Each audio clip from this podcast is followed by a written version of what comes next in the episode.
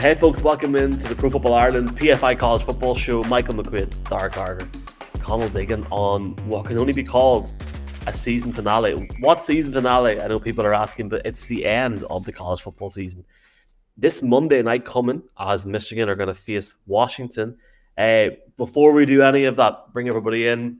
Daire, starting with you. How's everything in Armagh? Uh, I'm presuming he's won the McKenna Cup the other day, yeah? Um, no, that uh, it's a team of young fellas. Uh, it's sort of daunting when you see lads younger than yourself lining out for your county team. This is the first time that realization has set in for me. So, uh, yeah, wishing the boys all the best, but um, uh, we'll we'll see how it goes. Need to get Collie Hanneman back in the lineup as well at some stage. If, if you think that's bad, just wait until you know the next three World Cups. Not depressing. Yeah. Watching all that, especially like 2018, that was my World Cup. I remember telling Stephen Kenny in Circle K and Monaghan Conall that I was going to go to the World Cup for him in 2022. Didn't happen. Didn't happen for him either. What's crack? Good. Good. Kerry, I think, are about to play in about two hours, so I might head down to Austin Stack Park. There's actually a lad who I went to secondary school Austin with. Stack Park. Austin Stack Park, yeah. yeah. Donaghy's club. Yeah. The oh the the Tyrone man. Kieran Donaghy. Um, the Armagh, the Armagh gaffer. He's the only thing like, connecting us three together. I, I have to give a shout out here to Conall. I'm not sure, and Daire, feel feel feel free to chime in on this, but I like look, I will I I went to bed with good intentions the other night, and was going to watch the games in the morning. Woke up half two in the morning for no reason whatsoever New Year's night, and ended up watching the whole of the Texas Washington game live. Conall Diggin was up watching the whole thing. I mean, are you mad, man? Didn't end at six a.m. in the morning. I, I, I must admit, I did go to bed about halfway through the third quarter. Did go to bed halfway through the third quarter, but you know, uh, my instincts were right. I think I just kind of reached the point where it was like I picked Washington to lose, so they're going to win now anyway. So it doesn't really matter if I go to bed or not. Like the universe has already d- decided that they're going to win anyway. The game was ridiculously late um, for us. The the half times during bowl games. Oh, they're so like, like they're longer I was than the Super Bowl.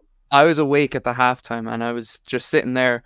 Um, like I was talking to one of my friends just on the phone, and I was like talking to him. was like, "Oh, I'll talk to you for you know a little bit while the halftime's on." Halftime went on for about thirty minutes, and I like I hadn't even realized until I like checked my watch. Like that's how it's, the only, too long. Like the only relatively good thing we have is we have the like uh, Sky ads. See the American ads if you want to watch an American stream. I don't know. Oh, they mess with my. Are you kidding me right now? Anything you want. Oh uh, no! Like there are one... Shut up! It's four o'clock in the morning. Yeah, no, that one is horrendous too. Yeah, I, I, yeah, I need to start muting TVs more. If, if I see, if I see the um, what's his name, the Tom Grennan uh, Gillette ad one more time. What a tune! What an I'll just I'll just never shave again if I have to see that ad one more time. Oh Jesus, boys! Um, it's it's been good crack this season. I mean, it started off in the Aviva, literally, and it's it's ended up in January in a situation where Sky now have college football, which is awesome, and we now sit, you know, hopefully the next time we're talking, we're going to be standing in front of McAfee and the boys. Let, let's see what happens. I guess, first off, just from the both of you, I'm going to go off script here in this whole podcast. Did the college football playoff get it right? Daire, start with you. I'm going to say yes. I mean, FSU were completely blown out. Or do you feel now that even from watching the way FSU played, um, the way Alabama played, do you still feel that FSU deserved to be in the top four regardless? Anything eh, like there could have been any outcome, and FSU fans wouldn't have been happy. Uh, at this point, I really don't care, and I'm just trying to enjoy the games. So, I mean, yeah, them losing by 60 certainly doesn't help their whole side of things. But um, yeah, I I believe they got it right. I mean, at the end of the day, we got two games that came down to the final play. So, what more could you possibly want than that? I love it. Like the shut up Michael response. Perfect. Yeah. Ronald, what are you racking before we move on? Uh yeah, now to be fair to Florida State, the game they played, like they're they're missing, I think, about like thirteen or fourteen of like their actual best players. Like nine people sat out that game. They're obviously missing Jordan Travis anyway. Uh, Tate Rodemaker, who was the backup quarterback, he entered the portals. They were down to their third choice guy anyway. Like it was, it, they were always basically going to lose. If they won, then maybe it would have been a case of how the hell weren't they in the playoff? You know, like it, so maybe it was kind of a good thing that they did lose, just for everyone's like mental sanity uh, in that sort of a way. Uh, just from looking at both games, just to start off with, and then and then we'll get into a couple of different things, and then actually preview the bloody game on Monday night. Uh, another late night for all of us. Get the violins out. NFL on Saturday, NFL on Sunday, college football on Monday. I mean, it, at least you know none of us have any jobs to go to on the Tuesday morning, lads. You know, I, I haven't checked my timetable for college yet. I think I might. that have. must be awful. I mean, you should just say you're sick enough to go in. Like it's grand. Ugh, we'll we'll see. We'll see. I think Daire might get kicked out if he says anything. So we, we, we will say no, we have no association with any university on the island of Ireland. Um, Rose Bowl. Now, Daire, you were very controversial. Not not, not controversial. To be fair to you, you were sort of bang on in terms of what you said about Jalen Milroe on that reel that went semi-viral on social media last week. He didn't have a great end of the game at all, and I seen him go off at the end after that play in overtime, where he was He literally mad. inconsolable. Do you reckon after that he'll come back and play another year? Because you, you don't want that to be his last sort of play. I mean, he could be. He could. He might not be the starter there again based on it. But do you think he won't commit to the draft now, or just just what, what was your general thoughts on that game? Like that, like Michigan getting over the line, you could see the emotion at the end of it. But you could also see the emotion of how proud Nick Saban was of his team, and I haven't seen him that emotional in quite a while, to be honest with you. Yeah, well, well, I think safe to say Saban, Saban will be back. For Milroe, um, it's worth mentioning that in after spring, usually when all recruitment and and um, transferring is wrapped up, Saban was still out looking for another quarterback. That quarterback came from Notre Dame. He has now transferred back to Notre Dame to play a different sport. So that tells you all you need to know about what Alabama's quarterback situation was like this year. I feel bad for Milroe slightly because like this the snaps was the big storyline in this game, and as someone pointed out, I think like this has been an ongoing issue for Alabama. We never really hit on it in this podcast. Maybe we should have. Like uh, when they were pretty convincing in the SEC championship game, you still had um, Jalen Milroe 15 snaps below his knees in that game, which it doesn't sound right, but it is. So you know this has been an issue going on all year. It kind of came back to bite in the very last play. A low snap kind of threw out the whole design run off. I don't know if it would have worked out for Alabama anyway. But yeah, thoughts on the entire game. It was a, a, a nail biting game. It was more a game of who could make less mistakes. I suppose that's kind of what you get when you have two teams as like a, two teams running systems so advanced as these. Very similar to NFL uh, ways these teams run in Alabama and Michigan. So you've kind of got you know 19, 20 year olds like who are just trying to get their head around whatever they have to do in each play. And so obviously you're going to get mistakes here and there. So it was about who made less mistakes. Michigan got off with one of the worst special teams performances you'll ever see, um, and almost killed them at the end with that. Uh, somehow that didn't end up in a safety, the very last muff punt in regulation. One of the wildest plays you'll ever see. But yeah, um, a game of mistakes. Eventually, Michigan just did what Alabama are. They, they became Alabama at the end of the game, which is funny to say. Like they out Saban Saban when it came to that last overtime and last drive of the game. That's just where they turned it on. It showed that pedigree that we've known they've had all year. And so, yeah, happy for Michigan. Obviously disappointed. I am a big Saban fan, but I mean, this is this is the Rose Bowl that that we deserve to have, which was a nail biter into overtime again. It was a classic. Like that, like that comeback was unbelievable, and it was Alabama esque. I mean, let, uh, we'll, uh, we'll not spend too long on it, but I'll go to I'll go to you, Conall, just in terms of talking about the Sugar Bowl. I cannot believe that was it was it one minute left on the clock, and we thought that Texas were not going to get the ball back, and then they did. And obviously, Washington's pass defense, as I really wreck something beside me here, is not good at all. But the fact that they got the ball down to where they got it down to with one second on the clock, they literally had every opportunity they could, and they couldn't do it. But that Washington offense is class, sir. But you were bang on, like Tom. I'm going the two different ways here. You were saying last week about Sanders be, being one of the standout players for you. I can't wait to see him in the NFL. He looks so Oh, good. He, I think he was almost injured towards the end, but came back in. They almost got there. At one point in the third quarter, I thought they were going to bring on Arch Manning. It didn't happen. I was going to go crazy on social media.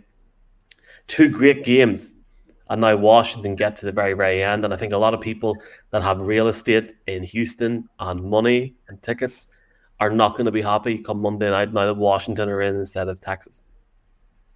Yeah, no, that was like both games were like basically how we thought they were going to be. Like one was a defensive kind of shootout performance where it kind of did come down to, I think I said it's going to come down to who wins the most moments basically. And that's kind of what happened um, in the end. And then you have the offensive shootout, especially in the first half where it was 21 21 at the half. And then both teams kind of settled back into the game in the second half.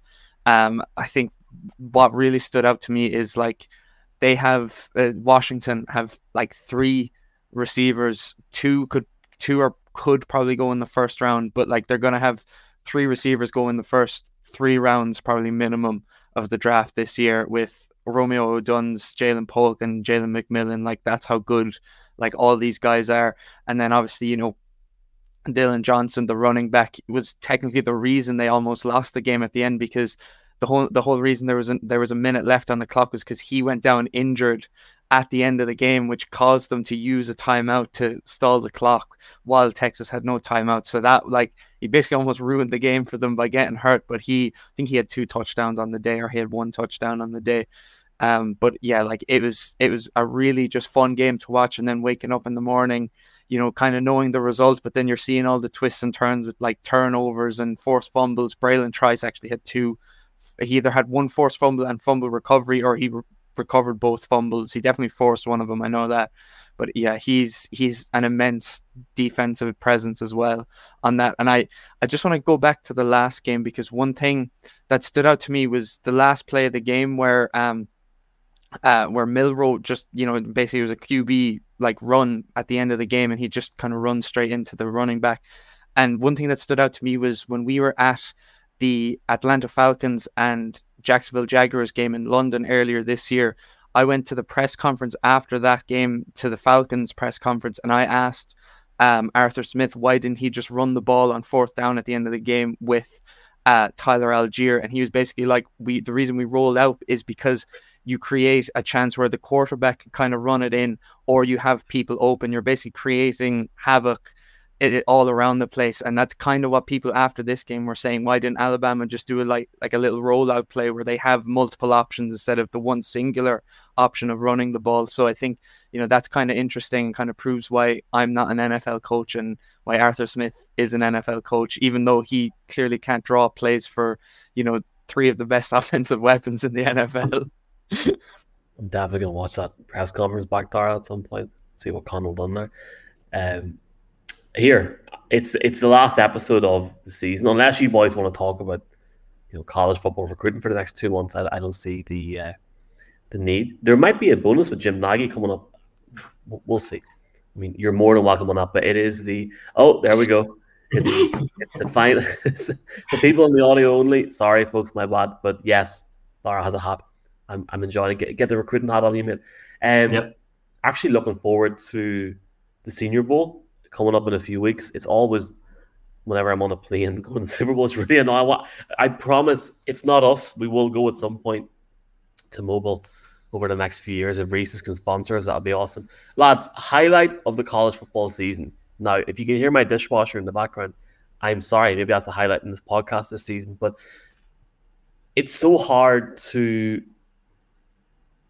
pinpoint some certain things when you look at the first Saturday of the season, Daire, and you see the amount of games going on, the madness, where do you start? What build up do you watch? Who do you bet on? Which team do you support? For anybody, especially outside of North America, it's very, very difficult. So I'm going to make my highlight of the season very easy. I'm going to say two highlights. First off is Conall Diggin asking Sam Hartman a question at five past eleven at night, and secondly, it's it, I'm sorry, it's the Pop Tarts Bowl last week. I keep watching that video of him coming up. I mean, like that was. I think Conall sent the video in of him smacking like smacking around. Jesus. And then also, I'll just make a point now. It's it's a highlight technically. If I hear another American say that Europeans not be able to comprehend certain things, oh. sure, I'm done. So shout out to Barstool for triggering me this week. Dar, have you any highlights apart from nearly getting arrested in the Aviva, or what, what's the? Um, well, that was up there. That really started the season off a good note. LOL, um, JK, obviously. That, that yeah, yeah. No, please give me a pass next year again. Um, so. Our highlights of the year, it's it, as you said, the season is so expansive that it's hard to pinpoint one or two.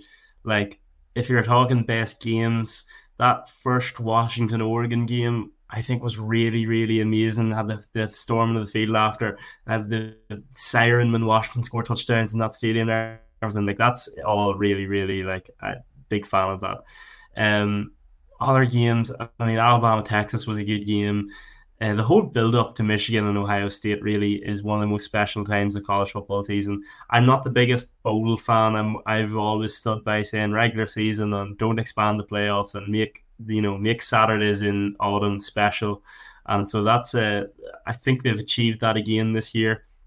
But yeah, it's uh, there's almost too many uh, like different little tiny things, you know, like um, Oklahoma falling over on their way at the entrance ramp and pile, having big pile of bodies. Uh, there was a coach somewhere who came out in a four wheeler, and like a like a quad, like uh, oh, that was the team. Uh, that was the Mississippi State um, yeah but, interim coach.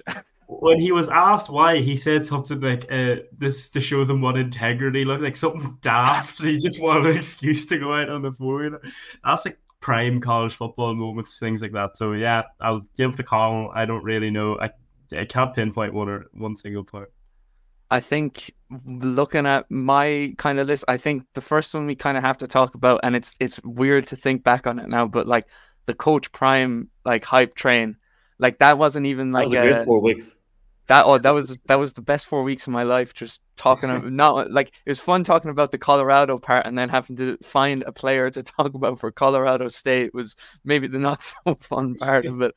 Um but um yeah that was like just insane because we kind of like built up to it and it was kind of like if they lost that first game this year, like they basically wouldn't have been talked about like the rest of the year. No one would have paid any attention to them, but then they did win it, and it was like, okay, they're officially like a legit team, and we know how it kind of worked out the rest of the year, especially after the Stanford game where they were up by like two or three touchdowns. Like that was a really bad loss from them, but yeah, it was it was really fun just this year, just all the sound bites coming out, and then I haven't actually watched um any of the documentary that's come out or that is coming out or has come out on Amazon Prime yet. Um, but that should be fun to watch because it's kind of all the ads I've seen for it is literally just stuff from the first four weeks. So, so I wonder what happens after the first four weeks on the inside. And then I think and probably best moment, like singular moment of the year, um, is the fourth and thirty uh, Alabama win at yeah. the against Auburn. Like that is like the best play of the year, like without a doubt. I mean, the way like I was watching that game, I was wrecked, tired. I just wanted to go to bed, and then I was like, "Hang on, you know what? It's down to this. Like, it's not going to happen anyway." And then it did. Like that kind of encapsulates like why you kind of watch the games and why you watch the sport is like stuff like that just can't happen out of nowhere, basically. The trick play from Oregon in the bowl game last weekend was awesome as well. Prime on Prime, I got, to watch that. We've got like nine, we've got like eight minutes, so I got to pre- we, we got to preview this game, boys, and get picks yeah. in. I'm sorry. Um, from the Pac-12 to the Big Ten. Big Ten are laughing here now on, on Monday night, boys. Oh, yeah. uh, obviously, two undefeated teams going in for it for a start. As we said at the start, the committee are laughing, and I can't wait to hear who you boys think are going to win. You know, Michigan, obviously, for anyone that's not a fan, of college football and is really starting to watch it this week because of the game. We're looking at the semis. It's going to be really interesting to see next year how people get involved in this 12 team playoff, especially maybe fans that watch the NFL primarily. But, you know, Michigan really dominated our Alabama on top of the line of scrimmage, um, both offensively and defensively. You've seen how hard, how tough, how physical the Washington were. They they really tackled well in the game in the Sugar Bowl. And you look at their defense overall, you know, defensively, they, they've allowed, I think, it's 10 points per game. But Michigan are allowing a lot more yards in the air. I just feel like I could sit here for five minutes and say different stats on both quarterbacks, on how many points they could both put up. But I'm going to be bored and just say I feel like this is written in the stars Jim Harbaugh. This is written in the stars after everything this year that was thrown against him, the college, the players. They had the wake for him. He came back. I just feel like Michigan are going to go out and put up 20, 30 on them. And I, look, it'll be close, but I, I think Michigan will will will win this on Monday night. What's yeah, well, they're definitely definitely going to be the favourites. Um, they have won more convincingly than than Washington have pretty much all season. Uh, so I mean, it's a, an amazing Washington offense versus an amazing, amazing Michigan defense, and then you're going to get a middling Michigan offense versus a bad Washington defense. So that might just be the difference there.